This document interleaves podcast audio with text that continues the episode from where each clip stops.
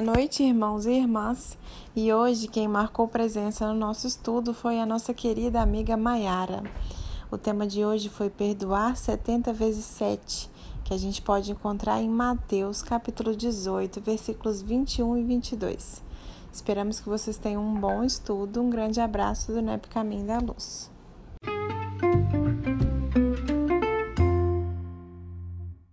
Mestre Jesus, querido amigo, Estamos aqui, Senhor, gratos mais uma vez pela Sua companhia, por nos amparar, Jesus, em todos os momentos da nossa vida nos momentos da saúde, da doença, das tribulações gerais. Muito obrigada, Senhor, por estar sempre presente conosco através dos seus prepostos que sentimos vir nos ajudar em todos os momentos.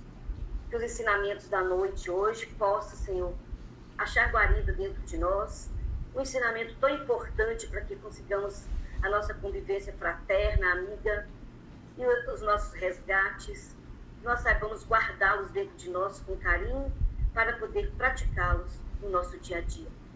Muito obrigada, Senhor. Permaneça conosco, abençoando-nos a todos, os companheiros que não estão, os que não virão, os que estão ainda por vir. Todos nós estejamos sob a sua guarda. Muito obrigado, amigo, que assim seja. Vamos lá, gente. É, hoje, então, mais uma vez, nós estamos aí com a Mayara, né? Que veio com a gente, assim, com todo carinho, nos atender, falar com a gente sobre uma coisa difícil da gente fazer, né? Que é a questão do perdoar, entender o que, é perdoar 70 vezes 7. Vamos, então, caminhando com ela aí para a gente chegar a um acordo, né? Sair daqui todo mundo perdoado e perdoando. Não é isso? Vamos lá, então, Mayara, pode ir. Fique à vontade aí. Olá, queridas e queridos. Que alegria estar retornando aqui ao NEP Caminho da Luz com essa galera maravilhosa de Minas, né? É, eu me chamo Mayara, como Conceição já adiantou, e eu sou da Paraíba, da Federação Espírita Paraibana. Participo do NEP, da Federação Espírita Paraibana também, e esses intercâmbios aí, essas trocas, né, que a pandemia está oportunizando, são maravilhosas, né? Tá, estamos passando por muitos desafios, estamos sendo convidados né, a muitos desafios, mas também tem aí as suas benesses, né? Estarmos reunidos, mesmo que distantes fisicamente, mas unidos aí pela tecnologia, unidos para refletir, para conversar, debater sobre o Evangelho de Jesus. Então, uma alegria grande. Hoje eu trouxe Isa para participar também aqui com a gente. Né? Ela também participa lá do NEP.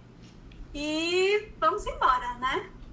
É, o tema nos traz muitas reflexões e é, é, algo, é um, uma temática, uma perícope muito conhecida, entretanto ainda pouco vivenciada, né?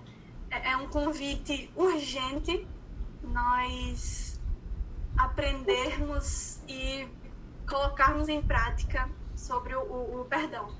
Né? Inclusive, tem uma frase de Bezerra de Menezes que ele fala sobre a unificação né, do movimento espírita e eu sempre procuro encaixar onde, ela, onde dá eu encaixo essa frase que é o serviço é urgente mas não é apressado né? então precisamos vivenciar cada vez mais o perdão é urgente, mas não é apressado porque realmente respeita o tempo de cada um, de cada espírito. Né? Então hoje vamos conversar sobre o perdão e aí nós vamos contextualizar com a perícope, né, que está lá em Mateus, no capítulo 18, e contextualizar, conversar, entender sobre essa perícope, mas trazendo para a nossa vida né, que é o grande objetivo aí do NEP, que é a prática do Evangelho de Jesus. Então, que vocês possam também participar, compartilhar aí com a gente, que vai ser muito, muito interessante. Então, gente, é, sim, lembrando que o estudo NEP é sempre coletivo, né? Aqui nós já estudamos essa perícope e o que eu trago aqui para a gente vivenciar é uma construção dos nossos colegas aqui, e nós temos participantes né, de vários locais do nosso Brasil. Então, e trazendo aqui com vocês, a gente vai compartilhar ainda mais e, e crescer o entendimento sobre o assunto. Então, gente, quem é que fala sobre o perdão? Né? Nós temos Jesus no Novo Testamento e nós temos diversas, diversas lições nos convidando ao perdão, seja Jesus é, é, é falando sobre, Jesus vivenciando, né? Sabemos que Jesus ele não só pregou, mas ele viveu todo o seu evangelho é de ensinamentos profundos para nós. Temos também Evangelho segundo o Espiritismo, né? Eu estou aqui com os livros. E todo o capítulo 10 do Evangelho fala sobre o perdão. Temos vários autores espirituais também falando, porque é uma virtude importantíssima, né? E também tem um livro, gente, de Alberto Almeida, que ele é um, um expositor psiquiatra lá do Belém do Pará, né? Acho que várias, várias pessoas conhecem, que ele tem esse livro aqui, que é o Perdão como Caminho e o Caminho do Perdão, que me trouxe muitas reflexões também. E a gente vai trazer aqui também, tem Boa Nova, né? O livro Boa Nova, que Jesus continua falando sobre perdão, enfim. Então é uma temática riquíssima, né? Que tem muito como a gente fala, pano para manga para debater. E aí, para a gente começar, antes da gente entender o que, que é perdão, antes da gente é, é, ir para Perícope, entender o que, que Jesus falou para Pedro, que falou para todos nós, né? eu queria saber de vocês o que, que não é perdão. Né? Antes da gente chegar no que, que é perdão, o que, que não é perdão? E aí eu já posso começar, e vocês, gente, vocês podem falar no chat, vocês podem abrir o microfone para falar também, que esse espaço aqui é nosso. Né? Então, por exemplo, perdão não é um esquecimento do fato. Tá? O esquecimento do fato tem a ver com memória, né? E não é perdão, isso não é perdão. Tá? O que, que mais não é perdão? Perdão não é uma virtude angelical. Né? Apenas seres crísticos e anjos conseguem é, é, é, vivenciar essa virtude. Então é importante desmistificar aqui muita coisa, né? Que mais? O que, que não é perdão? Indiferença diante do, do, do fato. Aquilo para mim tanto faz como tanto fez, então eu sou indiferente àquilo, isso também não é perdão, tá? É...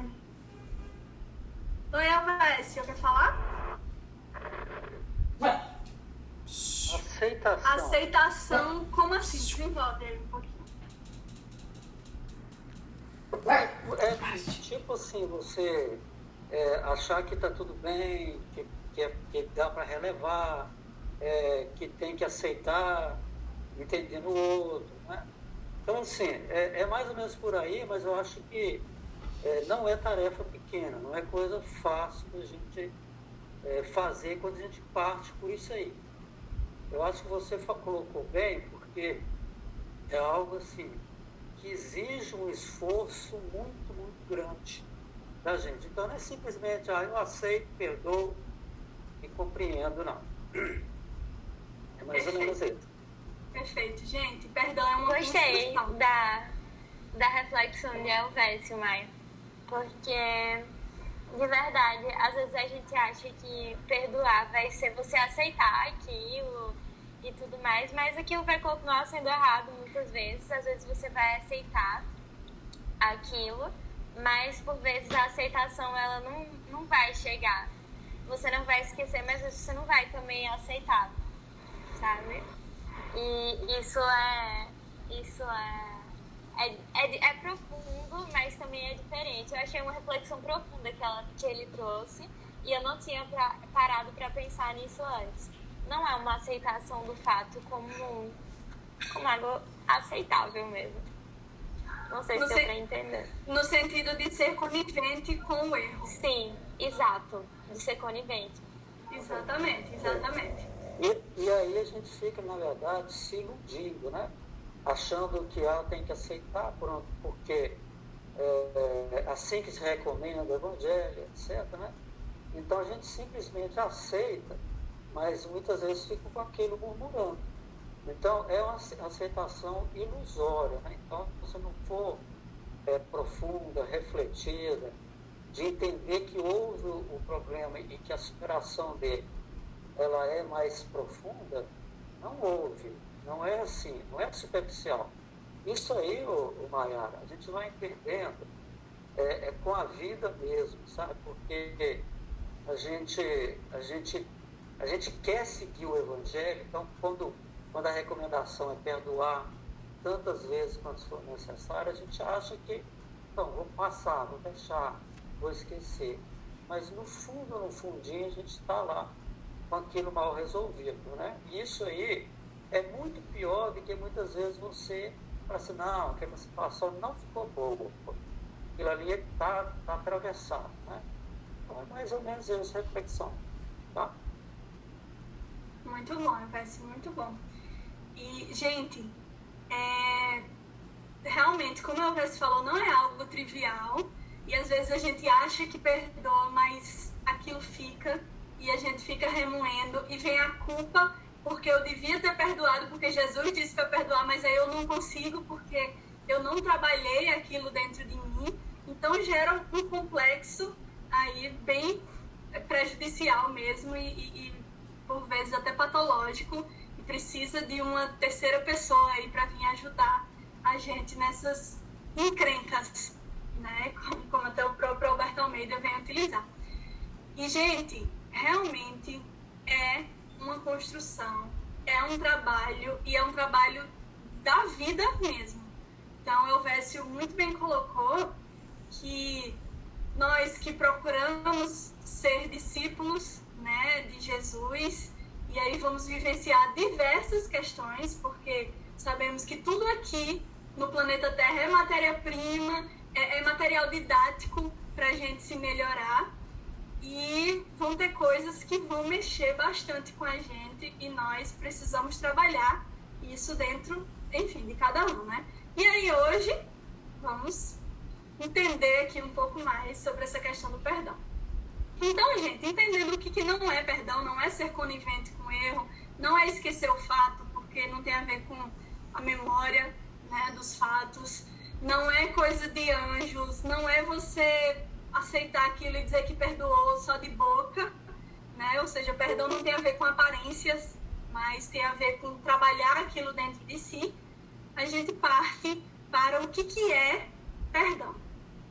E aí, do grego, gente, inclusive, o, o, o, nessa nossa perícope, a palavra utilizada em grego é o afeso, afieme, eu, enfim, não, não sei a pronúncia mas o significado, olha que interessante, é mandar embora, soltar, deixar ir.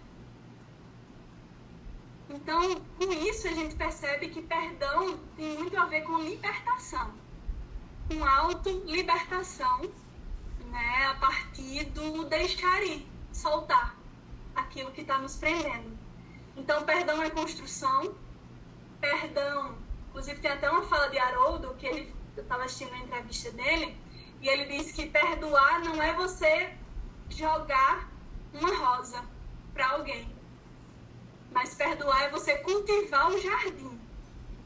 Então é um processo que demanda tempo, né? E a gente precisa respeitar esse tempo, porque senão entramos nesse processo aí de, de culpa, de autocobrança, de eu devia estar vivenciando e não consigo, enfim, aquele processo bem prejudicial. Perdão é doação. Então, são palavras-chave né, para a gente começar a entender e chegar no, no, sentido aí que Jesus veio nos trazer e nos convidar né, essa grande virtude. Inclusive, está lá nas bem-aventuranças. Né? Acho que é a quinta. Quinta bem-aventurança.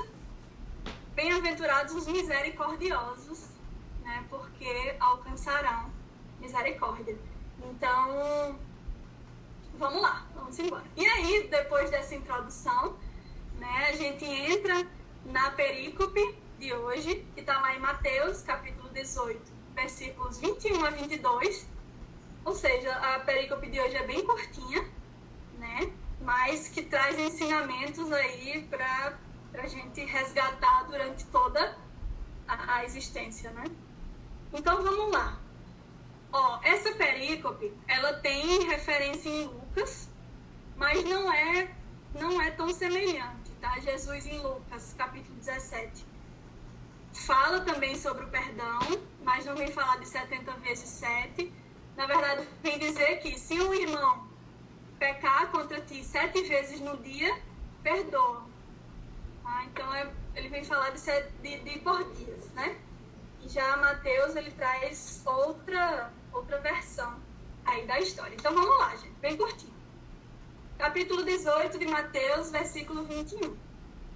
Então, aproximando-se Pedro, disse-lhe: Senhor, quantas vezes meu irmão pecará contra mim e o perdoarei? Até sete vezes? E Jesus lhe diz: Não te digo, até sete, não te digo que até sete, mas até setenta vezes sete. Isso é a tradução do Novo Testamento de Haroldo. Tá? E a partir daí, então, vamos lá. Vamos destrinchar né, essa perícope como o NEP gosta bastante de fazer e de ampliar esse entendimento. Então, de personagem, gente, nesse trechinho, nós temos Pedro e temos Jesus. Né? E é interessante porque Pedro, ele é o apóstolo que mais aparece né, no, no Novo Testamento, mais tem, tem menções a ele. E ele aparece em primeiro lugar na lista quando é, é, é falado dos apóstolos, né? É, ele é um dos três mais chegados também a Jesus, então vamos ver alguns momentos em que Jesus está reunido com os seus três apóstolos, né? Que é Pedro, Tiago Maior e João. Então, que é até chamado da, da panelinha ali de Jesus. Né? Então, Pedro, ele está sempre muito perto de Jesus e ele é um exemplo, isso que vem falar para a gente é, é, é Douglas, né? E Champlin também, é um exemplo de ousada lealdade à causa do mestre. Olha só, então Pedro vem trazer diversos ensinamentos para a gente ele muitas vezes é repreendido por Jesus, mas aprende né, aquelas famosas correções do mestre, mas que nos dão ensinamentos para a vida. E Pedro é uma, é uma fortaleza, né, gente? Quem teve a oportunidade de ler Paulo Estevão, né, que pôde ver a força né, de Simão Pedro ali no, nos primórdios do cristianismo. Né? Então, eu mesmo eu fui ter uma noção de quem era Pedro, porque antes é só, ah, negou Jesus três vezes, né? Ah, cortou a orelha do, do soldado, do sumo sacerdote, ah, isso, isso. Mas quando você lê Paulo Estevão, você tem uma, um entendimento ali da complexidade de quão forte é Simão Pedro. Né? Então, é um apóstolo que realmente se transformou para o Evangelho de Jesus. Né? Muita gente como a gente no início é, é, é, tinha esse, esse espírito de liderança, muito orgulhoso, muito, mas conseguiu vencer a si mesmo, né? que é o grande propósito aí do, do Evangelho de Jesus. E ele, nesse, nessa perícope, ele, o que que, o que que Mateus narra? Vem dizer Pedro aproximando-se de Jesus. E nós sabemos, gente, que nenhum verbo né, no Novo Testamento ele é utilizado assim ao acaso. Né? Esse aproximar-se de Jesus é muito simbólico? Que é um movimento que todos nós buscamos sempre fazer. Né? Aproximar-se do Mestre, aproximar-se de Jesus. Então, Jesus veio até nós, encarnou aqui na Terra sempre se colocou ao nosso lado, né? Mas muitas vezes falta esse, esse movimento nosso de se aproximar de Jesus. E Pedro, nesse momento, aproxima-se de Jesus para aumentar o seu entendimento acerca do, do fato, né? E sabemos que aproximar-se de Jesus não é não precisa só de vontade, mas é preciso mudança né, para se aproximar de Jesus. E aí Pedro faz esse movimento, né? E, é, e pergunta, faz uma pergunta a Jesus que todos nós, enfim, é um questionamento né, de todos. E aí ele pergunta, mestre, quantas vezes devo perdoar o meu irmão, e aí ele utiliza a palavra irmão, quando este pecar contra mim? Né? E irmão é interessante porque a palavra irmão tem diversos significados. Irmão pode ser um, um, uma pessoa ali que nasceu né, dos mesmos pais ou, e, ou da, da mesma mãe. É, pode ser uma pessoa próxima ou aumentando já o, o, o, o entendimento. Pode ser um parente próximo, um discípulo ali de Jesus, ou pode ser alguém da mesma nação. Né? E sabemos que o povo de Israel, é, é, o povo judeu, eles tinham muito esse senso de comunidade. Né? Então, o que, que considerava próximo, o, eles se consideravam irmãos apenas ali, né, os judeus. E aí, sabemos que Jesus, ele amplia o conceito de irmão para todos em humanidade. Né? Jesus, quando vem nos falar de Deus, como esse Pai que ama todos, infinitamente justo e bom e amoroso, e vem chamar Deus de Aba, né? de paizinho, que é o painho aqui no Nordeste, né? quando vem mostrar essa proximidade com Deus, ele amplia esse conceito de irmão para todos nós, todos em humanidade. E vem mostrar que o seu evangelho é para todos. Né? Então, não está mais restrito agora aos judeus, o povo, gentil, o povo da gentilidade também tem a oportunidade né, de vivenciar aí os ensinamentos de Jesus.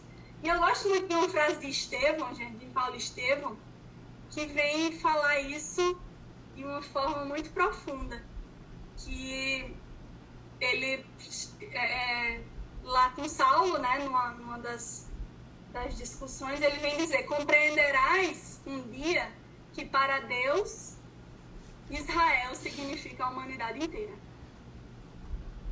Então, Jesus está ali dando os ensinamentos, mas é para todos nós. Né? Então, ele vem ampliar esse conceito de irmão para todos. Então, que Pedro está ali perguntando é: quando o irmão, ou seja, quando qualquer pessoa pecar contra mim, quantas vezes eu devo perdoar? Né? E esse pecar, esse pecar que ele, que ele a palavra em grego é amartia, amartia, que significa errar o alvo. Olha que interessante, gente. Olha o quanto isso está é, é muito próximo do, do conceito do ensino dos espíritos, que eu vou trazer aqui a questão 614, né, que é quando Kardec pergunta, isso no iníciozinho das leis, da, da parte 3, da, das leis divinas ou naturais. Que ele, Kardec pergunta, o que, que se deve entender por lei natural? E os espíritos respondem, a lei natural é a lei de Deus. É a única verdadeira para a felicidade do homem ela lhe indica o que deve ou não fazer, e o homem só é infeliz porque dela se afasta. Então, a lei divina é imutável, é para todos, e o homem é infeliz quando se afasta dessas leis. E aí a gente tem a palavra pecar, pecado, como errar o alvo, como se afastar. Né? Então você vê que está muito coerente ali, tira um pouco do estigma né, que a palavra pecado, ela recebeu aí no decorrer do tempo. Então, pecado significa errar o alvo, que, enfim, é, é algo que faz parte né, do processo. O erro faz parte do nosso processo de construção de nós mesmos, mas que precisa ali de uma orientação para retornar pra, e acertar esse alvo. Né? Então é muito interessante isso. E aí ele pergunta até sete vezes.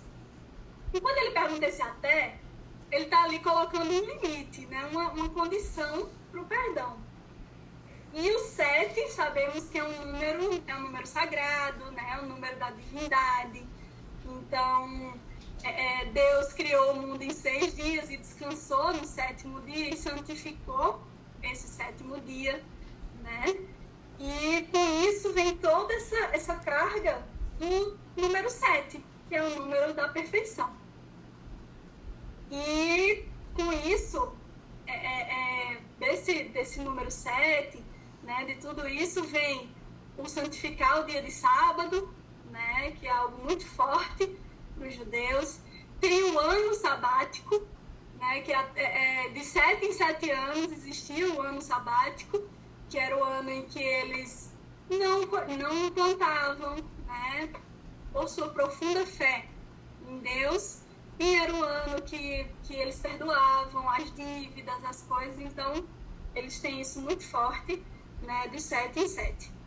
Além do eles têm todo ano um dia que é o dia do perdão, né? Que é o Yom Kippur, que nessa data eles jejuam, é uma data toda espiritualizada, em que questões do corpo são colocadas de lado, né? Para é, vivenciar um jejum e tudo mais. Então, isso é muito da cultura dos judeus. E aí, nesse até sete vezes, a gente estava pesquisando e comentadores bíblicos como Kinner, como Carlson, Carson, como Champlin, vem dizer que os rabinos, eles limitaram, e isso eles vêm contextualizar com, com Amós, com Jó, então vem dizer que os, os rabinos naquela época, eles limitaram os pecados para até três. Até três se perdoavam. A partir daí, não não perdoava. Então Pedro foi até um pouco generoso, né, quando colocou o número 7 ali. E, enfim, estava conversando com Jesus, botou um, uma margenzinha aí para mais, né, justamente trazendo esse número da perfeição, da divindade, e aguarda a resposta de Jesus. E quando Jesus diz, não te digo que até sete, aí ele tira qualquer é, é, limite, qualquer condição para o perdão. Né? Ele já começa dizendo: Não te digo que até sete, mas setenta vezes sete. Né? Ou seja, ele amplia, ele traz o número da divindade agora, mas junto né, do número 10 que significa harmonia, que significa é, estar completo, né? Porque são dez mandamentos, são dez dedos na mão, são dez dedos no pé, então significa algo completo. E ele amplia esse conceito do perdão para não 490, tá, gente? Mas nos trazendo que não há limites para o perdão. E é interessante porque em, em Gênesis e em Levítico, né, que são livros atribuídos a Moisés, você vê a utilização do número 7 como punição. Então, vai ser punido sete vezes pelo mal que cometeu, vai ser isso sete vezes. E Jesus, ele vem tirar, então, o, o, o conceito do sete junto à vingança do homem para trazer o perdão infinito, o perdão que sempre né, deve é, é, é, estar junto aos seus discípulos, que não devem guardar mágoas, não devem guardar culpas e devem vivenciar o perdão dia a dia. Então, a vingança ilimitada dá lugar ao perdão ilimitado. E Jesus, com essa, esse ser que veio realmente quebrar paradigmas, ele vem trazer essa nova acepção aí saindo da vingança e indo para o perdão. E é interessante também, nessa, nesse entendimento da nossa perícope, a gente entender um pouquinho sobre o perdão no Antigo Testamento e o perdão após Jesus. Né? Jesus vivenciou ali entre os, entre os judeus, né? e antes existia uma acepção que acho que todos já, já, já ouviram falar, mas naquela época existia muito a, a prática do sacrifício, né? de sacrificar animais de, no templo ou produtos agrícolas ali para, para o perdão das ofensas. Então, o sacrifício era algo muito, muito presente. E esse perdão, ele era feito, tido por graça divina. Né? Então, o, o ser pecava, oferecia lá o animal para o templo, existia todo um comércio lá no templo, né? que até naquela, na passagem de, de, dos vendilhões do templo, Jesus é contra o comércio que ali existe.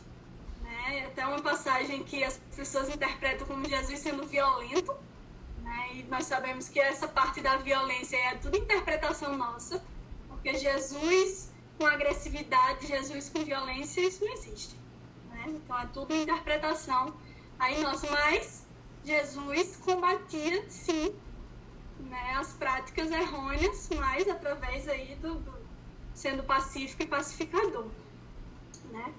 E aí existia todo um comércio lá no templo, justamente para essa questão dos sacrifícios e tal. E o perdão, ele vinha de Deus, da graça divina. Somente Deus tinha essa prerrogativa de perdoar e de apagar todas as transgressões aí do homem. Então, essa questão de quem tivesse dinheiro, né, quem tivesse acesso a animais maiores e colheitas e tudo mais, tinha aí um, podia ser perdoado, iria ser perdoado por Deus mais facilmente. Né? Já quando vem Jesus, no Novo Testamento, o pecador ele é perdoado, né? Porque Jesus ele, ele condena o pecado, mas não o pecador, né? Existe essa essa mudança.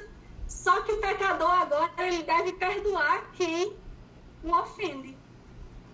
E nós vemos, por exemplo, no Pai Nosso, um Jesus nos ensinando a orar, né? E quando ele diz, Pai, perdoai as nossas ofensas, assim como perdoamos a quem nós ofendemos. E que, e que nos ofendeu também, né? Então, pecador, ele é perdoado, mas também há um convite para ele perdoar e sai ali da, da panelinha do povo judeu e passa também para os gentios, abarcando aí todos os povos. E além disso, gente, com Jesus, né, o perdão, ele, para que haja o perdão, precisa haver o arrependimento.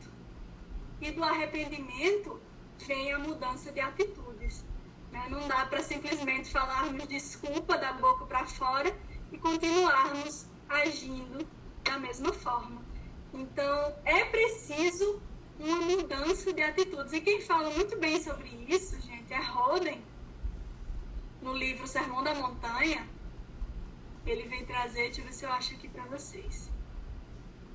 Ele vem dizer, olha que interessante, que o verdadeiro cristianismo não é apenas um sistema ético de agir virtuosamente é um novo modo de ser ontologicamente, uma completa e total transformação do indivíduo humano. Então, esse novo modo de ser certamente supõe uma série de atos, mas essa série de atos não são suficientes para produzir essa atitude, esse ser. O valor do homem não está naquilo que ele fez ou que ele diz, mas está naquilo que ele é, interna e permanentemente. Então, o cristianismo, né, vem trazer todo esse sistema aí que nós de, de ética que nós devemos agir. Entretanto, pressupõe uma transformação do indivíduo. E o verbo agora é é. O que, é que o ser é? Né? E aí ele vai agir conforme o Evangelho de Jesus. Então, e agora já puxando só um pedacinho de Lucas para isso, quando Jesus vem trazer tudo isso, né, que nós devemos perdoar sempre que o irmão pecar contra nós, sete vezes no dia, o que, é que os discípulos falam? Mestre, aumenta a nossa fé. Então, olha que interessante. É, os discípulos, entendendo a complexidade que é exigida para um perdão e para um perdão sem limites, né? E vejam só, os discípulos eles já estavam aí no processo de conquistar essa fé para operar milagres, mas não o bastante para realizar o grande milagre moral, né? Que esse aí é, exige muito mais do ser. Então aumenta a nossa fé e é um apelo né, que todos nós fazemos também a Jesus, aumenta a nossa fé, porque o trabalho ele é ele, ele exigirá e exige muito de cada um de nós, né? Mas faz parte para conquistarmos esse esse discipulado aí de Jesus. Oi, Maia, Maia, é, eu gosto muito de uma reflexão de Kardec no livro Céu e Inferno, quando ele vai falar de perdão e remorso, é o culpa e remorso, que é muito importante a gente nós trabalharmos esse esse perdão em nós, é porque a, embora como você disse é urgente, mas não é. Você falou o quê? É rápido. Apressado. É, é, é urgente, mas não é apressado. Eu gostei demais dessa expressão. O perdão é urgente, mas não é apressado ele é urgente porque se ele não for trabalhado, né, se nós não trabalharmos em nós, ele pode se tornar um remorso quando nós temos a culpa. Quando nós temos a culpa em alguma ação, em alguém. Então, se nós não trabalharmos, aliás, quando o outro né, nos, nos, nos, nos, nos ofende, se nós não trabalharmos esse perdão, esse perdão vai se tornar um remorso e vai se instalar no nosso, no nosso corpo perispiritual, no nosso corpo espiritual, e vai nos trazer muito problema físico, psicossomático.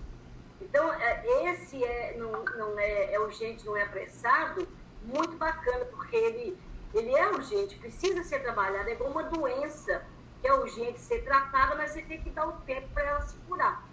Não é assim? Porque se você não der o tempo, é, a gente tem uma falsa impressão de que curou a doença. Da mesma forma, o perdão. Então, no livro Céu e Inferno, que vai se tratar da justiça divina, né, que vai falar é, de, das penas e gozos futuros, fala muito de culpa e de remorso. E a gente tem que estar sempre atento a isso, porque não foi à toa é, que esse conselho veio a Pedro para chegar em nós hoje, chegar mais, né? Que a, a, o ato de perdoar o outro, de se perdoar, é um fato importante demais para a nossa saúde física, mental e espiritual. Então, é uma película curtinha de muito, muito ensinamento mesmo, né? Nós não podemos permitir que chegue, que chegue essa, essa, essa ofensa, que essa mágoa chegue no campo do remorso. Não podemos permitir, né? De, gente ficar com remorso do que nós fizemos e tal. Então, a gente precisa estar bem atento a esse trabalho íntimo que nós precisamos fazer para perdoar a cada vez que somos, somos ofendidos, que na verdade né, não deveríamos ser, mas ainda nós vamos ser ofendidos muito tempo ainda, né, por muito tempo. É isso aí que eu queria falar. Só lembrar do livro Céu e Inferno, que é obra básica do, do Espiritismo, né, gente? É, a, né, é, é uma das obras fundamentais da doutrina que trata das penas e gozos futuros. Muito bacana de ler. Perfeito, Conceição. Inclusive é o meu livro favorito da codificação, O Céu e o Inferno. Eu gosto muito. E, e é isso mesmo, gente. É... Esse ensinamento de Jesus, ele já devia realmente é, está em evidência na nossa vida só por ser Jesus que nos tenha orientado a fazer, né? Mas como Conceição bem lembrou, caso nós não trabalhemos isso em cada um de nós, isso vai gerar processos aí complicados, seja no corpo físico, seja emocional, é, é, psicológico, enfim, vai comprometer realmente a nossa saúde, né? E, e a culpa, a culpa aprisiona, né, gente? A culpa, assim como o rancor, porque a culpa é quando você percebe que fez mal a alguém, né? Ou seja, o ofensor, no caso aí, é você, e aí aquele processo de culpa, de remorso, aquilo é bem complicado se não for trabalhado. E o rancor é quando o ofensor é o outro.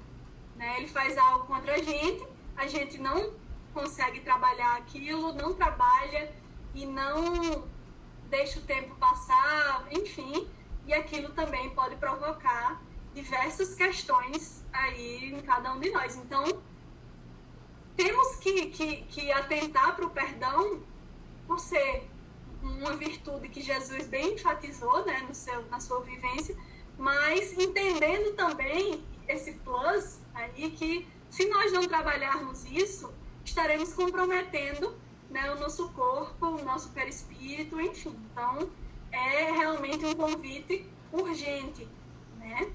E é interessante também entendermos que o, o, o perdão ele é uma via de mão dupla né, gente?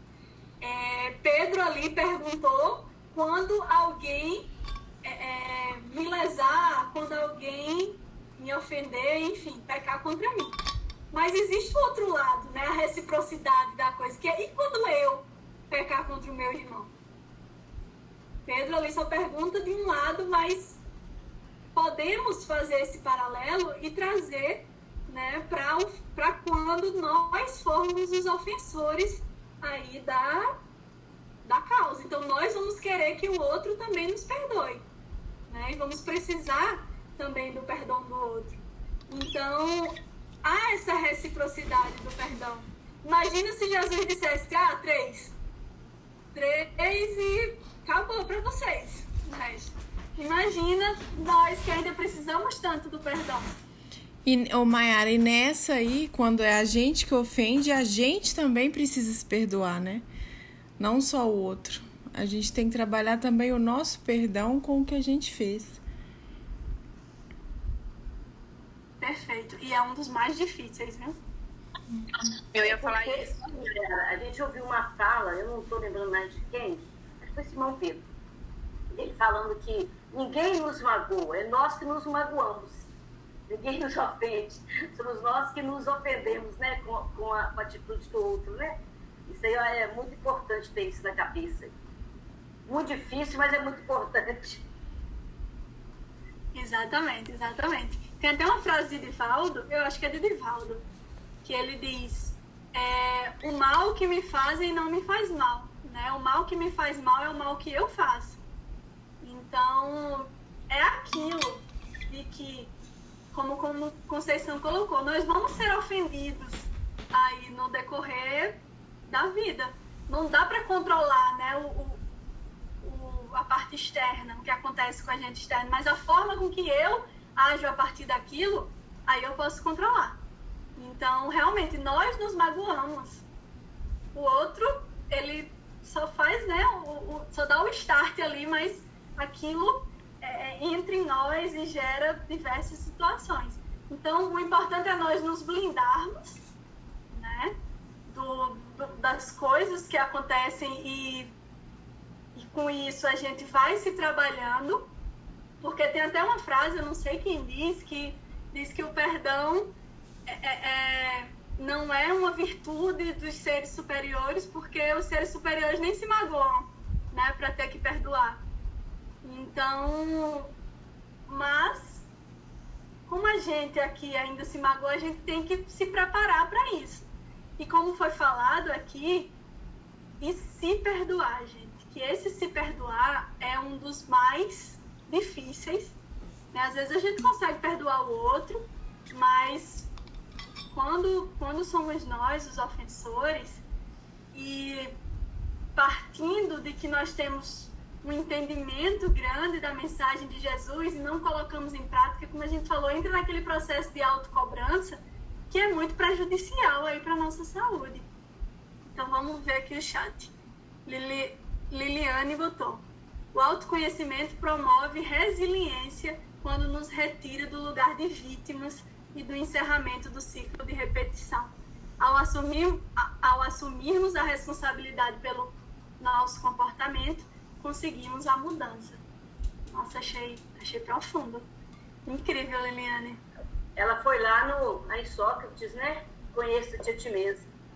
É, chegamos aí em tudo, né? na, na chave do, da, controle de nós mesmos, né? Diante de todas as situações, o autoconhecimento. É isso aí, se autoconhecer. Exatamente. Exatamente. E o autoconhecimento, ele realmente promove essa resiliência. É interessante porque a doutrina espírita amplia o nosso olhar. Né? Então, às vezes, nós, inclusive, tem até a mensagem de, de Kardec, o ponto de vista no Evangelho, né? que muitas vezes nosso ponto de vista é muito limitado ali, e vem a doutrina espírita e amplia aquilo e nos mostra, nos dá essa fé no futuro e tudo mais. Então, abre a nossa mente e nos, nos ajuda nessa resiliência, né? Tirando, é, é, nos tirando desse lugar de vítimas, né? Porque não existem vítimas. Né? E muito bom, muito bom, Liliane. Incrível, gente. E aí, gente, é, entendendo essa reciprocidade do perdão, que da mesma forma que eu tenho que perdoar, eu também preciso do perdão e principalmente do meu perdão, né? Porque muitas vezes o outro pode não querer me perdoar quando eu, eu seja o, o ofensor, mas quando eu consigo me perdoar e passo por todo o processo, né, para obter esse auto perdão, eu acabo me libertando daquilo, sabe? Então, o evangelho é alegria, o evangelho não é sofrimento. Eu gosto muito da frase de Jesus a Bartolomeu, no Boa Nova, quando ele vem dizer que o seu evangelho é de, é de, boa nova, é de boa notícia, e já vistes uma boa notícia não produzir alegria, né? Então, sai desse estigma do sofrimento e tudo mais para trazer o evangelho da alegria. Então, isso é importante. E também dessa perícope, nós, quando Jesus vem dizer 70 vezes 7, né, trazer elevado ao infinito aí o perdão, ele vem também nos chamar para tornar o perdão um hábito. Né? Então já vimos que o perdão é construção e que esse perdão ele seja um hábito em nossa vida, né? E eu também quero trazer para vocês algumas lições de Jesus em Boa Nova, né? E o capítulo do perdão é o capítulo 10. E é interessante porque os discípulos é, é, eles encontram algumas resistências, né? Quando eles Jesus está lá pregando, então Jesus não é bem aceito por, por algumas pessoas. E eles começam a bater boca com as pessoas lá e não vou defender Jesus aqui, defender. E aí Jesus vem dar todo o ensinamento de que o importante é, é, é trabalhar e evitar esses, essas contendas desnecessárias e aí Felipe chega para ele e diz: Mestre, mas a verdade é que a maioria de quantos compareceram às pregações falava mal de você. E aí olha o que Jesus fala para Felipe. Mas não será vaidade exigirmos que toda a gente faça de nossa personalidade elevado conceito? Você quer que todo mundo goste da gente e, e, e faça e tenha esse, esse elevado conceito sobre nós? Isso é vaidade, entendeu? E é quando Jesus vem chamar que a única aprovação que nós devemos querer é a aprovação da nossa consciência. Então ele vem dizer: necessitamos obter a aprovação legítima da consciência dentro de nossa lealdade para com Deus. Então às vezes a gente quer bater boca e alguém fala mal da gente e a gente quer rebater e dizer: não, não, não é assim, eu não sou assim. Quando na verdade nós só devemos a aprovação da nossa própria consciência, né, com Deus. E aí continua, né, eu gosto muito desse capítulo, porque Deixa eu ver quem é o apóstolo aqui. Felipe continua, dizendo que tinham alguns irmãos ali, ou seja, também discípulos de Jesus que estavam falando mal. Aí ele diz: se os próprios irmãos da comunidade apresentam essas falhas, como há de ser o futuro do evangelho? Pergunta isso a Jesus. Aí o que é que Jesus diz? Felipe, com respeito à comunidade, pelo que me compete esclarecer, cumpre-me perguntar-te se já edificaste o reino de Deus no íntimo do teu espírito. Você que está aí falando dos irmãos da comunidade, você já edificou o reino de Deus dentro de você? E aí Felipe ali fica no chão. Né? Diz, não, mestre, ainda não consegui. E é quando Jesus vem trazer a lição do trabalho. Né? Que cada um de nós devemos trabalhar ali. E esse trabalhar também com vigilância, né? Porque às vezes o outro, aquele que nos ofendeu, nós perdoamos, mas aí ele continua num, fazendo, até os apóstolos usam o, usam a expressão ovelha em, em, em é, lobo em pele de cordeiro. Né? E é quando Jesus diz que nós temos também que ter vigilância, mas continuarmos o nosso trabalho, perdoando, mas tendo vigilância também. Então é quando ele vem dizer que nós temos que ser mansos como as pombas, mas é, é, é previdentes, enfim, como as serpentes, né? Então temos que ter vigilância, mas olhando para si mesmo. Às vezes a gente fica reclamando, dos colegas ali do, da casa espírita. Ah, mas o pessoal não, o pessoal tá falando isso, tá falando aquilo. E a lição de Jesus é: Mas tu já edificaste o reino de Deus no teu íntimo? Já que tá tendo tempo, né, para falar dos outros. E aí você já edificou, já conseguiu? Então, sabemos que o evangelho é, é, é pessoal, é para cada um de nós. Entendeu? É para todos, mas a lição é pessoal. Né? Então, é muito interessante esse capítulo. Leiam capítulo 10 de Boa Nova, Humberto de Campos, pela psicografia de Chico Xavier. E aí, gente, é, falamos aqui dessa perícope, trouxemos o Boa Nova, que é quando Jesus vem destrinchar mais, né? Porque vimos aqui que foi só, foram só dois versículos e tem todo um capítulo aqui de Boa Nova falando sobre.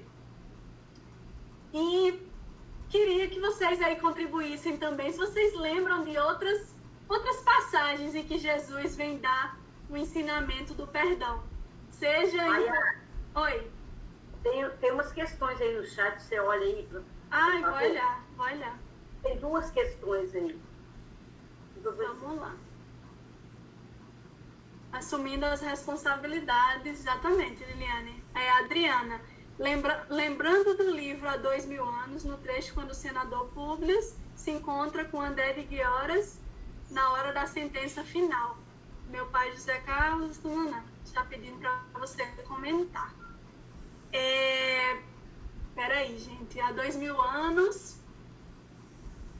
Publius... Alguém pode falar um pouco mais? Que faz um tempinho aqui ali? O próprio Zé Carlos podia lembrar isso aí, porque eu, tô, é. eu li o há dois mil anos e eu não tô. Eu li há um tempinho também. Eu peguei ele aqui para ver se eu consigo. Depois que o, o, filho do senador cega o, o pai, né, do o senador Públio, é, é, foi cego, né, cegado, né, não sei se está correta a palavra cegado, que o, por mandado do André de horas. Então, o, o pai, antes de ficar cego, reconhece que aquele jovem tinha alguma coisa a ver com o filho que foi roubado, né? Mas, por outro lado, o, o senador tinha também aprisionado o filho de, André de Gioras. Então, é, era duas culpas, né? Do, tinha que haver dois perdões, né? Então, na hora final da sentença para matar o André de Gioras, né, porque tinha sido preso e na última batalha lá, o senador vai visitar e quer para questionar o André quem era o rapaz que tinha cegado ele, embora ele tenha reconhecido alguma aparência da, da da casta, né? da, da, da, família, né? Do, do, dos romanos. Tá entendendo? Estou entendendo. É, se fosse na época de Moisés, estaria tudo certo. Olho por olho, dente por dente. Né? Eles estariam ali, você judiou do meu filho, eu vou judiar do seu também. Como a gente estava na época de Jesus, é, já estava começando a falar mais alto os ensinamentos dele. Né? Do então, é, é, o filho do André de Gioras, por, uma, por um problema de ter jogado a pedra lá na hora lá de uma cerimônia lá, acertou a, o osso de Lívia, né? E o, eles pegaram ele depois e prenderam o rapaz que era judeu. É isso, ficou um tempo preso, aí um amigo lá, um, uma pessoa do, do, do, Império, resolve li, libertar ele, ele, ele, deixar que ele não fosse mais escravo. E, e esse negócio vai só passando os, os anos, e no final, o garoto, filho do, do, do senador Públio Lentos, que tinha sido roubado, já estava com mais de 20 anos, se não me engano. Na hora de uma batalha lá, o senador estava comandando a, a, as tropas e esse jovem filho do senador cega ele, em vingança por ter roubado, por ter aprisionado o filho de, de, de André de Gioras, que era um judeu, ficou como escravo durante um tempo. Então aí que está. Então o, o, senador vai encontrar com o André de Gioras para questionar na hora final da sentença dele, para matar o André de Gioras. Aí os dois se abraçam e um perdoa o outro. Entenderam? Entendi. E, aí eu queria que você comentasse esse perdão aí, ô, ô, ô Mayara. Lembrado? Eu, eu li há dois mil anos já há um tempinho. Eu, eu vi uma novela, eles transformaram isso em novela e recentemente eu vi a novela, né? Hum. de Minas aqui que, que, produziu essa novela. Então achei interessante fazer essa pergunta por causa da, da questão do, do perdão dos dois. Eles se abraçam e, e se perdoam. Um perdoa o outro. Embora, é, embora o, o, o senador ficou cego e o filho do, do André de Gioras finalmente morreu por. Pode ter acontecido, né, Zé Carlos? Pode ter acontecido nesse momento é, algum lance, algum insight assim, de vidas passadas, eles terem. É, o amor é, é, o que fala, o amor com a multidão de pecados. Quando você sente, é, mesmo que não, não conheça tudo, não conheça a vida, mas sente lá no fundo da alma aquela, aqueles, aquele, aquele primeiro pensamento de, de bondade, de amor, a gente, o perdão vem. Vem tudo, cobre a multidão de pecados. Então, a gente percebe aí nessa, nessa ação realmente alguma coisa muito ligada de passado. E que é realmente o, amor que vira multidão. Oi? O próprio senador começou a, a, a, ter visões né, do, do amigo dele, um amigo é. íntimo que ele tinha, e também a, a Lívia, né? Começa ajudar eles ali e tal. E ele começa a aceitar o cristianismo, né?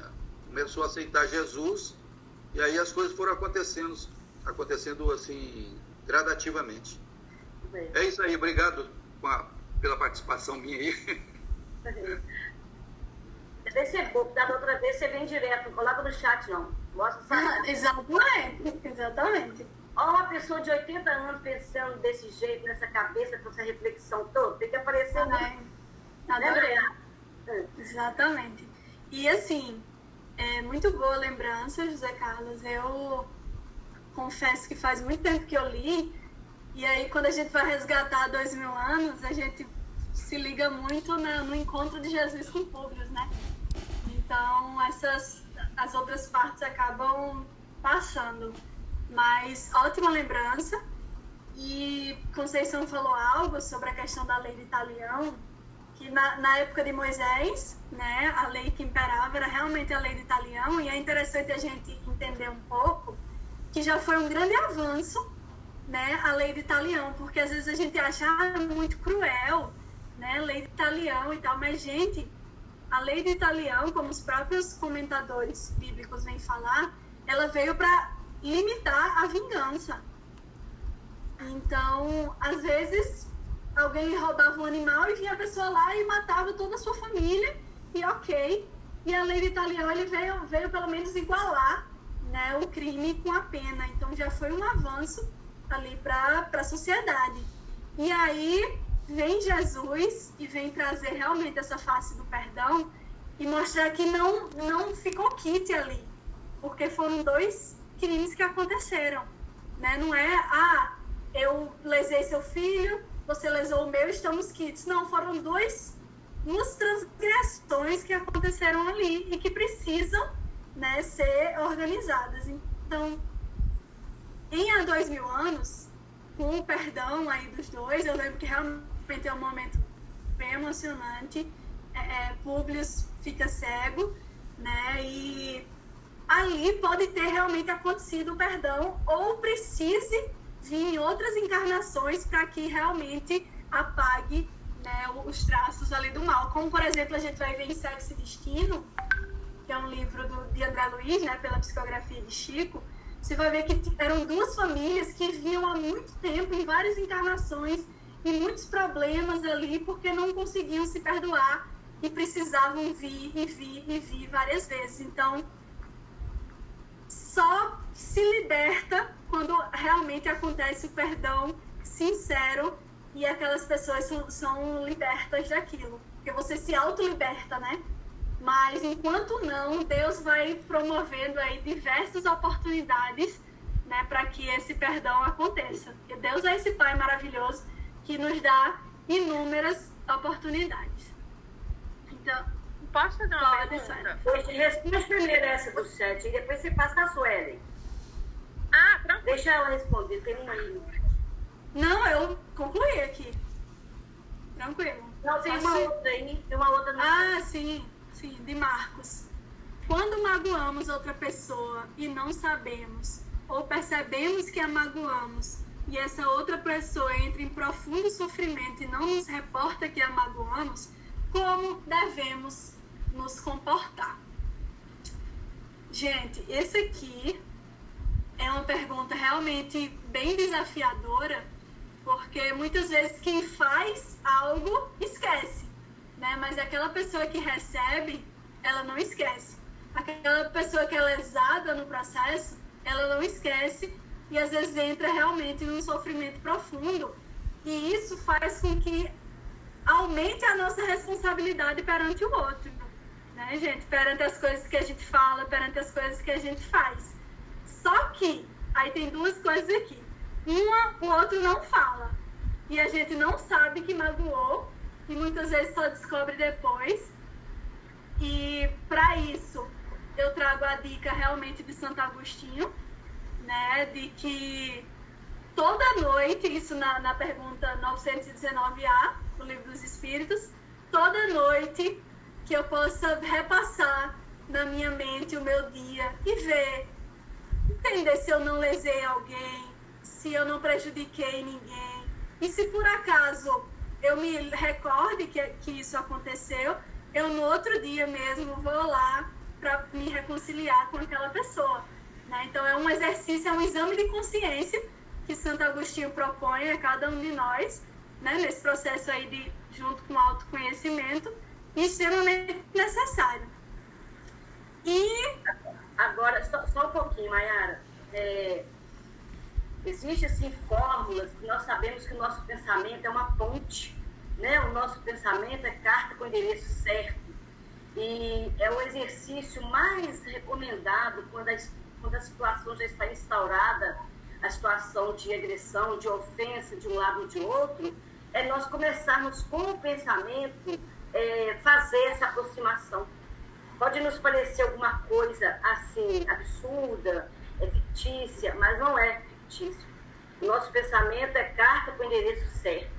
Então, uma situação difícil de reaproximação, mas nós vamos no pensamento todo dia imaginando aquela cena de conversa, de encontros, de reconciliação, de perdão, e que um dia isso vai se materializar. Isso é, isso é fato, isso nós temos é, exemplos em livros, temos exemplos de pessoas perto de nós que já moradora que contou para gente a história, né, uma história dela aí muito bacana e que foi assim que ela venceu uma, vamos dizer, uma rixa, né? uma briga, uma, uma mágoa muito grande que ficou marcada por muito tempo e que influenciou muito na vida das duas pessoas. E foi dessa maneira que ela conseguiu perdoar. É, ou pediu perdão. Você pede o perdão ou você perdoa, primeiramente agindo assim, com o pensamento. Vai criando essa forma, pensamento, que vai, isso vai se materializar e vai chegar o um momento que vai acontecer praticamente. Essa oradora, quando falou conosco, contou a história dela, de uma, um problema seríssimo que ela teve com uma amiga, com a vida inteira, e foi quando a outra quase é, morreu, que elas reconciliaram, a partir desse exercício. Então, elas reconciliaram, elas, a, é, a, a, a amiga faleceu, né, desencarnou, e ela teve, então, é, antes, essa, esse encontro com essa possibilidade de fazer esse esse reajuste. Aí vamos voltar lá no que a Mayara falou. É urgente, mas não é apressado. Então, para que as coisas aconteçam sem atropelos, se as coisas aconteçam na hora certa, nós vamos dar tempo ao tempo, porque senão adoece a relação e adoece todo mundo da relação. Temos que dar tempo ao tempo, não, não podemos dar, não podemos é, pular etapas desse processo, né? porque a natureza não dá salto. Então, o exercício, Marcos, que recomendo, que a gente tem certeza de que funciona, é esse. É nós imaginarmos na nossa mente esse momento, criarmos na nossa mente esse momento. Falando como, como André, André Luiz fala, né, que, a, que, que o, o pensamento é carta com o endereço certo, e nós vamos então atingir o coração daquela pessoa. Lembrando também que sempre quem se magoa, às vezes está se magoando à toa, né? Às vezes está se magoando sem uma razão real. Ela se magoou porque ela precisa de melhorar, ter outras visões, de abrir outra visão, né? de abrir um campo de, de visão. Às vezes não somos, não é o outro que magoou, é ela que se magoou. E o outro nem teve culpa, muitas das vezes, né? Ela que se magoou. Então o trabalho tem que ser feito muito com ela também. E isso é uma outra coisa que nós também vamos fazer pela pessoa, orar por ela, né, mentalizá-la para que ela consiga, então, também entrar nesse, nesse caminho de, de, de auto-perdão. Mas funciona, tá? Pode ir nessa que funciona. Ô, é, acho que você deu a dica correta da questão do, é, de Santo Agostinho, né? de fazer esse, esse questionamento todas as noites. E aí exige, então, um autoconhecimento nosso e uma, assim, uma sinceridade de propósito, de realmente buscar é, se houve esse momento em que a gente tenha ofendido alguém. E aí, se ficou um mínimo de dúvida, que seja o mínimo, é, e mesmo que depois você chegue à conclusão que não houve é, essa ofensa intencional, é, eu acho que um, uma boa maneira de se, de se ficar com a consciência mais em paz, mais tranquila, é você admitir que houve algum equívoco e se colocar à disposição da reconciliação. Mesmo você entendendo que não houve a ofensa, ou não houve ofensa intencional, sabe? Então, assim, é, agora, é uma tarefa difícil de fazer essa pergunta, de se perguntar se você ofendeu ou não, porque muitas vezes a resposta vai ser que não. Né? É, é, é a forma como eu falo, é o jeito de eu agir, né? é assim que eu sou. Muitas vezes a gente consegue justificar assim. Agora, quando a gente quer dar um passo à frente, a gente às vezes admite aquilo até que nem é próprio nosso, só para não manter uma situação, às vezes, de desconforto. Né? É, então, acho que, que, é, que é mais ou menos assim, porque muitas vezes a gente ainda vai ofender sem perceber que ofendeu, porque aquilo que eu falo, eu sei o que eu falei, mas aquele que o outro escutou, muitas vezes eu não sei o que, que ele entendeu. E aí eu posso sim ter ofendido pelas crenças dele, pelos valores dele. Né? Então, se isso de alguma forma, lá no fundinho, está me incomodando, é preciso então que eu faça, que eu dê esse passo, né? Porque faz bem para mim primeiro. Me deixa em paz, né? Eu acho que é por aí. Sueli, quer falar agora aí? Sim, um, eu entendo a necessidade do perdão e concordo com tudo que foi falado. A minha preocupação é o depois do desencarne. Por exemplo, vou dar um exemplo. Eu cometi um grave erro contra alguém. Eu reconheço que fiz. Eu peço perdão. A pessoa não me perdoa. Querendo ou não, a gente fica ligado, né? Porque um lado não soltou. Aí a gente morre, morre as duas pessoas. Aí nós vamos pro outro lado. Como é que resolve? Ai, adorei. Muito, muito bom, Suelen. Vamos lá. Gente, o que que José Carlos quer falar? Na próxima encarnação, volta como filho, pai ou mãe. Ai. Tem uma eternidade para resolver. Tem uma eternidade para resolver, não tem pressa não. Uma coisa, uma coisa é verdade, o livro Céu e Inferno de novo. Quando ele fala da, da, da- do resgate, né? Ele vai falar para nós que a gente só é, resgata essas dívidas encarnado. Porque nós vamos voltar, nós vamos lá para a gente pagar as nossas provas, ela, ela tem um processo. Você tem que arrepender, tem que expiar e tem que reparar. Então, reparar o erro que a gente fez é, com qualquer coisa, com qualquer pessoa, só se faz encarnado. Espiar e arrepender, você pode espiar na, na, na, na espiritualidade, né? arrepender também, mas reparar a sua falha só encarnado. Então, Aqui é, eu já arrependi e já espiei. Então agora só falta reparar? Pois é, e reparar vai ser só encarnando, minha filha. E se a gente reparar aqui nessa vida, a gente tá aqui, a gente não precisa reencarnar junto. Melhor, melhor, melhor, melhor que repare nessa. melhor. É, Não, mas, Suelen, mas ô, Sueli, se você reparar nessa Gente. vida, você vai querer reencarnar com ele, porque você já re- reconciliou, tá tudo Já bem. ficou né? É, uma boa perspectiva, gostei. Esse é o Gente. objetivo. Sobre, rapidinho, sobre essa perspectiva de reparação, tanto de mágoa, processo de mágoa e processos obsessivos e, enfim, não conseguir perdoar de jeito nenhum e é- esse processo se, enfim, perdurar tanto no plano espiritual e depois em algumas encarnações. Tem um livro muito interessante, três livros, na verdade, muito interessantes, que eu não sei se vocês leram, mas se não, fica aqui a dica, que, é, que são de Ivone, do Amaral Pereira, que é Nas Voragens do Pecado, O Cavaleiro de Numier e O Drama da Bretanha. Tô até aqui do lado com o segundo.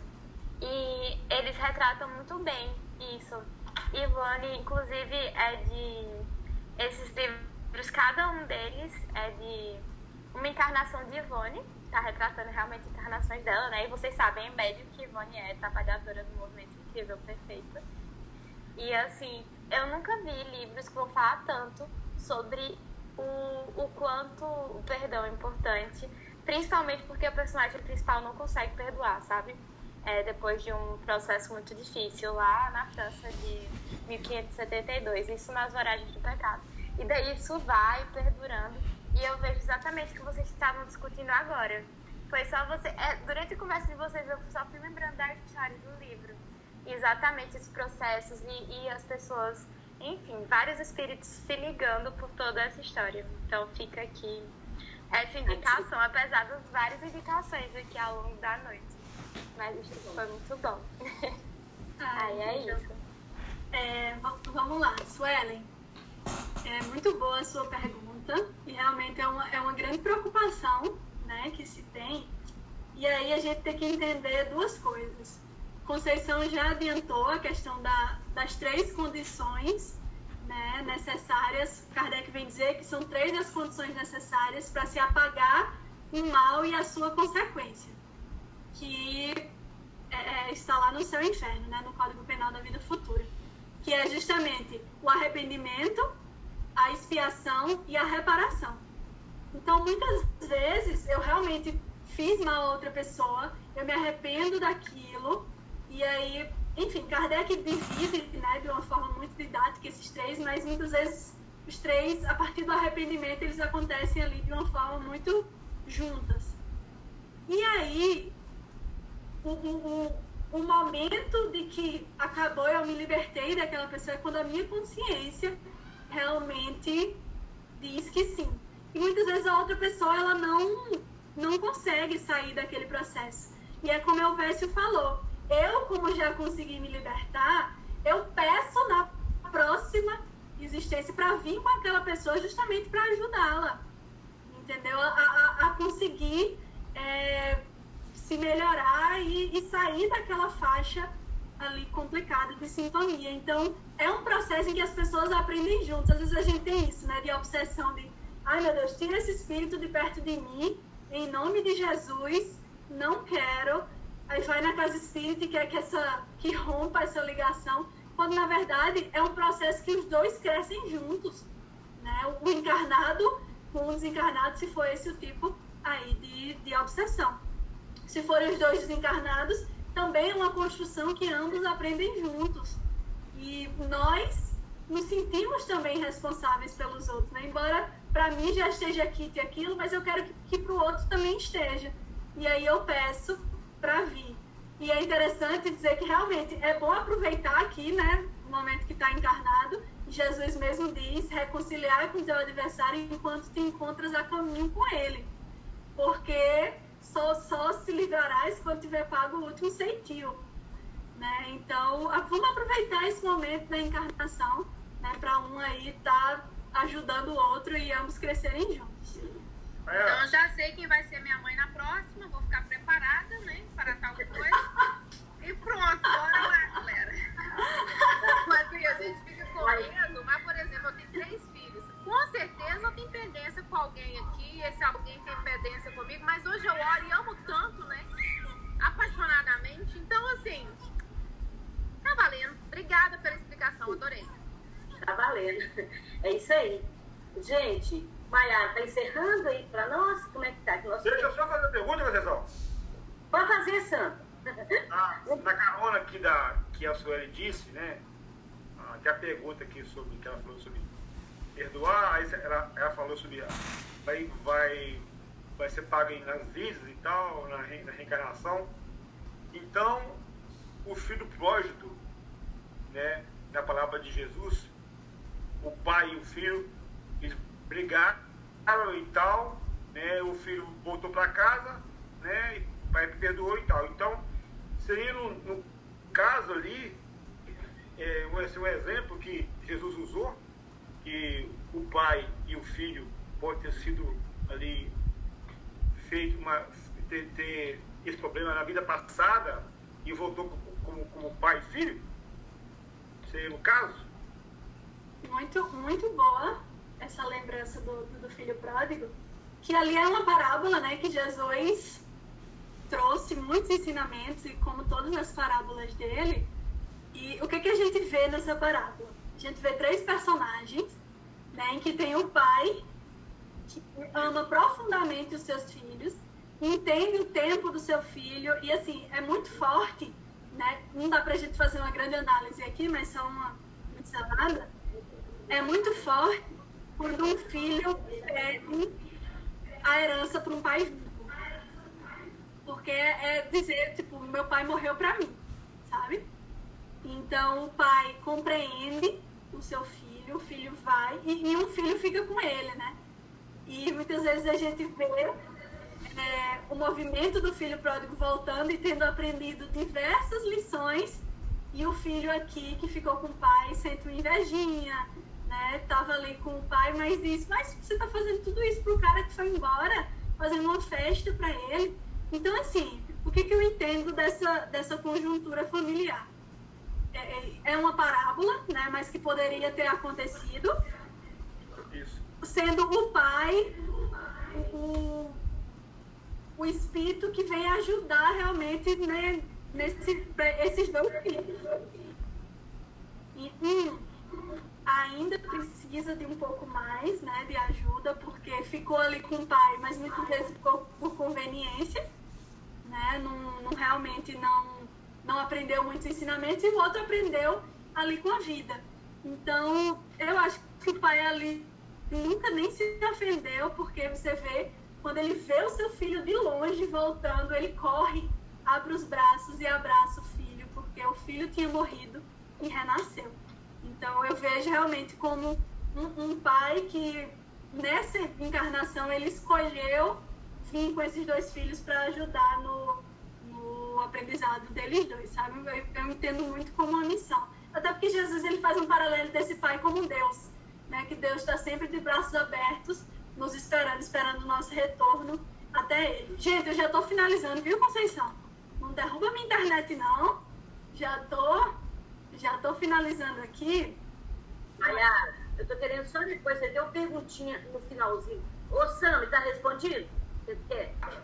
Ah, tem uma perguntinha do Marco Aurélio, no final daquela que ele fez, que ele pergunta assim, qual o conceito de pecar na época de Jesus? Pecamos somente quando deixamos de amar o próximo como a nós mesmos? Uma pergunta interessante. Demais. Eu acabei pulando, né? Desculpa, Marcos. É, vamos lá, o conceito de pecar na época de Jesus. Como nós falamos aqui, existe essa palavrinha que Mateus usa no seu texto, que é amartia, né, para falar de pecado, que é o errar o alvo.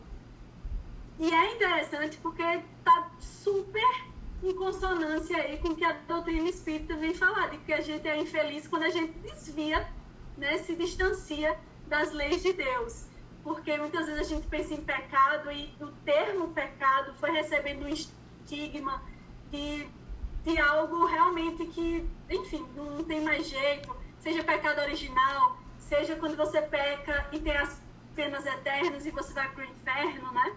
Então, foi recebendo uma concepção que não condizia com a concepção de quando os evangelhos foram escritos, né? Que é realmente de errar o alvo. E aí, essa é a sua última pergunta, pecamos somente quando deixamos de amar o próximo? Vamos lá. Amar o próximo é a nossa meta, né? Que é essa tríade do amor. Amar a Deus, amar o próximo e amar a mim mesmo. E tudo que acontece, é, é, tudo que acontece na nossa vida é material didático, como a Terra é uma grande escola, né? Material para a gente chegar nessa meta, a realmente conseguir amar a todos em humanidade indistintamente. Então, não pecamos apenas quando deixamos de amar ao próximo como nós mesmos. Na verdade, a gente está aprendendo a amar o próximo como a nós mesmos com as diversas situações em que estamos inseridos. Né? E, mas, como temos o livre-arbítrio, nesse aprendizado, às vezes a gente acaba se desviando um pouquinho do caminho, tomando umas escolhas erradas, que é essa visão de pecado, né, de errar o alvo. E aí vem Jesus nos resgatar e mostrar realmente para voltarmos para esse caminho. Então, o pecado é algo transitório mesmo, que faz parte do processo do espírito, né? O erro, o erro ele é fundamental para o aprendizado. E amar o próximo é essa nossa meta. E tudo que acontece com a gente é para chegar a atingir essa meta. Oi, Conceição. Eu, eu, só queria falar um pouquinho do alvo, né? Na época de Jesus, o alvo era a lei mosaica. Então, as pessoas conheciam a lei mosaica, conheciam tudo que Moisés tinha dito. Então, Jesus disse: Eu não vim destruir a lei, mas para cumpri-la. Por isso, quando ele fala 70 vezes 7, que a Mayara falou do sagrado, era o sagrado mesmo na época. Não que para nós o 7 tem uma, esse, esse significado todo e a gente tem que se apegar a ele como muitas, muitas pessoas se apegam. Não, porque na época era aquilo que se era falar, era o alvo. Era o alvo, era a lei mosaica. E Jesus nunca desviou da lei mosaica para poder colocar a lei de amor. E ele usou então a, o número cabalístico, né, o número 7 cabalístico, porque ele era importante naquela época lá de, de Moisés e ele não ia destruir a lei. Não que o número 7 tenha para nós aquele valor que todo mundo pensa. Eu conto, eu, eu conto uma, uma, uma, história de um funcionário que teve na, na nossa casa pintando a casa, e a nossa casa, ela tem, assim, ela é numerada, né? Sala 1, sala 2, sala 3, sala 4. Aí foi. A sala 7 era a sala de reunião junho, coincidência. Aí o moço vai, sala 1, sala 2, na hora que ele, eu, eu, a gente falou com ele, assim, essa sala você não precisa pintar, não. E era a sala número 7, o cara ficou doido. Ele ficou dizendo, mas por quê? Por que, que, que tem aqui? Aí eu mostrei a sala e pronto. Ficou na cabeça que aqui o número 7 é uma casa espírita, 7 é diferente. Então, para nós, não tem nenhum significado dessa maneira. Não, não tem. Estava né? lá porque foi coincidência. Veio sala 1, sala 2, sala 3, sala 4, ficou assim. Né? E aí, é, e o alvo, o alvo, na época lá, era mesmo a lei mosaica. Ele tinha que, ele tinha que fazer, trazer o amor, a, a, o ensinamento dele em cima da lei mosaica. Tá tudo bem, Mariana, pode acabar. Ótimo lembrete, Conceição. E, Jesus era um profundo conhecedor do Antigo Testamento. Né? Ele realmente disse: Não vim destruir a lei, vim dar cumprimento. E, como ele estava ensinando para o povo daquela época, ele realmente utilizava muitos elementos das pessoas da época, daquela cultura. Então, por isso que quando a gente se propõe no NEP, né, a gente volta um pouquinho para aquela cultura para conseguir extrair mais ensinamentos. Mas, realmente, para a gente, o sete questão de numerologia, a gente não se liga nisso, mas para a época era muito importante. Bom lembrete, Conceição. Então vamos lá, gente. Já finalizando aqui, nós vemos diversos, diversos momentos né, no, no Novo Testamento em que Jesus vem falar do perdão. Seja alto perdão, seja o, o perdão ao outro. Né? Você vê lá no, na mulher que foi pega em adultério, ele vem conversar com ela acerca do, do perdão, os outros querendo condená-la, e ela, naquele profundo processo, Jesus vem libertar né, essa mulher. Tem o dar a outra face, quando Jesus vem falar. Se alguém te bater na face, né, dá também a outra, nos mostrando a face espiritual e o profundo é, é, é entendimento maior que a gente tem que ter e perdoar sempre. Né? Tem Jesus, o auge, que é Jesus na cruz, quando ele fala, Pai, perdoa porque eles não sabem o que fazem. Então, Jesus ele viveu profundamente o perdão e nos trouxe inúmeras lições acerca disso. E fica o convite para cada um de nós, né, estar exercitando esse perdão. Eu gosto muito de uma frase de Vinícius, já para concluir. O cristianismo não se reduz às teorias. É luz, é verdade, é vida. Então, essa é a frase de Vinícius em torno do, do mestre que mostra que tudo isso que a gente está conversando aqui não é só teoria para a gente virar doutor em, cristianismo, não. É para realmente tirarmos do, do, dos livros, dos aprendizados e colocarmos na nossa vida, né? E eu gosto muito, tem uma frase, gente, de Maria Dolores, que ela vem dizer no livro Praça da Amizade. Nunca te esqueças do privilégio que usufruis. Podes perdoar a quem te ofende. É um privilégio. André Luiz vem trazer no Agenda Cristã um capítulo que é Privilégios Cristãos. E o perdão está lá. Então muda essa concepção de privilégio que a gente tem para vantagens né, que nós adquirimos ao nos considerarmos cristãos. E está profundamente ligado com a questão do dever. Né, e perdoar é uma delas. E, gente, o perdão é tão importante que está lá na pergunta, na pergunta 886 do Livro dos Espíritos, qual o verdadeiro sentido da caridade, tal entendia Jesus. E os Espíritos vêm dizer benevolência para com todos, indulgência para com as faltas alheias e perdão das ofensas. Então, perdão é uma forma de caridade. Além de nos ajudar e não é, é, provocar é, desequilíbrios no nosso corpo físico, corpo emocional, é, psicológico, enfim, também é uma forma de caridade. E como perdoar? Né? Alberto Almeida, nesse, nesse livro dele, ele vem trazer realmente questões práticas mesmo de como, de como exercitarmos esse perdão, porque realmente o perdão é uma chegada no lugar, mas também é um caminho. E vai muito desse olhar carinhoso para conosco mesmo, né? Quando entramos nesse processo de remorso, de culpa, e também de empatia para com o outro. vendo o outro como um irmão que está tá em aprendizado junto conosco, sabe? Aumenta, amplia esse senso de, de comunidade e um ajudando o outro. Então, e o amor como a grande virtude, a grande matéria-prima do perdão. Então, gente, que procuremos realmente exercitar essa virtude maravilhosa todos os dias e sem limites, sem impor punições, que não seja da boca para fora, mas realmente com esse intuito de perdoar e se auto-libertar. Mas lembrando que é um processo e por ser um processo precisa de tempo. Né? Então a gente precisa ter esse olhar mais carinhoso para conosco mesmo, né? porque realmente vai exigir da gente vai exigir um cuidado consigo mesmo, mas a gente chega lá.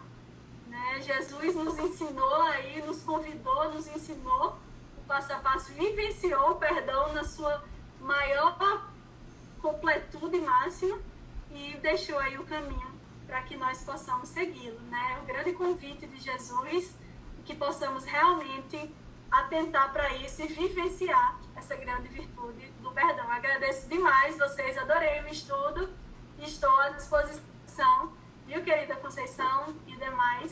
Adorei, adorei, adorei. Muito obrigada. Quem agradece somos nós, Maiara. Muita gratidão mesmo. A Maiara vai estar conosco é, na, a gente já está agendando, agendada com ela já para o ano que vem, né? Nós temos uma agenda já pronta até abril. Aí não sei mais. Gente, eu dou, eu dou muito trabalho à Conceição, bichinha. Ela, Maria, e o tema? E eu, ai meu Deus, calma, tô pensando, a bichinha. Tá nada, tá Conceição. Tudo bem, foi muito bom, Mayara. O nosso estudo hoje foi um NEP, um verdadeiro NEP, né? Um verdadeiro construção de pensamentos. Bacana demais da conta. Muito obrigada, Isabela, por ter vindo junto, por ter participado. Volte mais com a Maiara, tá, Isabela? Gente, então nós vamos fazer a nossa prece, agradecendo muito, tá, Maiara? Jesus te abençoe aí, te fortaleça nessa caminhada sua e ter jovem conosco, que é tudo de bom, tudo de bom, tá? A vibração chega aqui na gente. Vamos fazer a nossa prece? Depois, gente, eu quero conversar é, com vocês um pouquinho depois da prece, aí vocês fiquem um pouquinho rapidinho, tá? É, vamos então.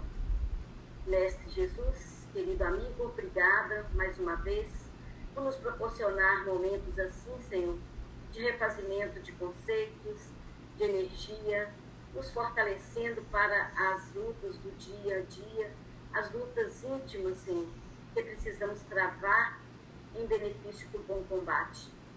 Permita, Jesus, que tudo isso ache uma guarida no nosso coração. Que possamos lembrar do amor, pobre multidão de pecados, a cada ofensa que nos é feita, a cada ofensa que nos sentimos ofendidos, que nós saibamos perdoar também, e que nós saibamos pedir perdão, que nós aprendamos a pedir perdão. Nos auxilie, Senhor, fortaleça para que nosso orgulho, nosso egoísmo não fale mais alto nesses momentos em que decidimos agir assim. Muito obrigada, Mestre. Cubra de bênçãos toda a humanidade, Senhor, carente de Ti, que nós possamos, nesse instante, ajudar com as vibrações, com o nosso pensamento e com as nossas ações. Muito obrigada, mestre. Que assim seja. Obrigada, Maia.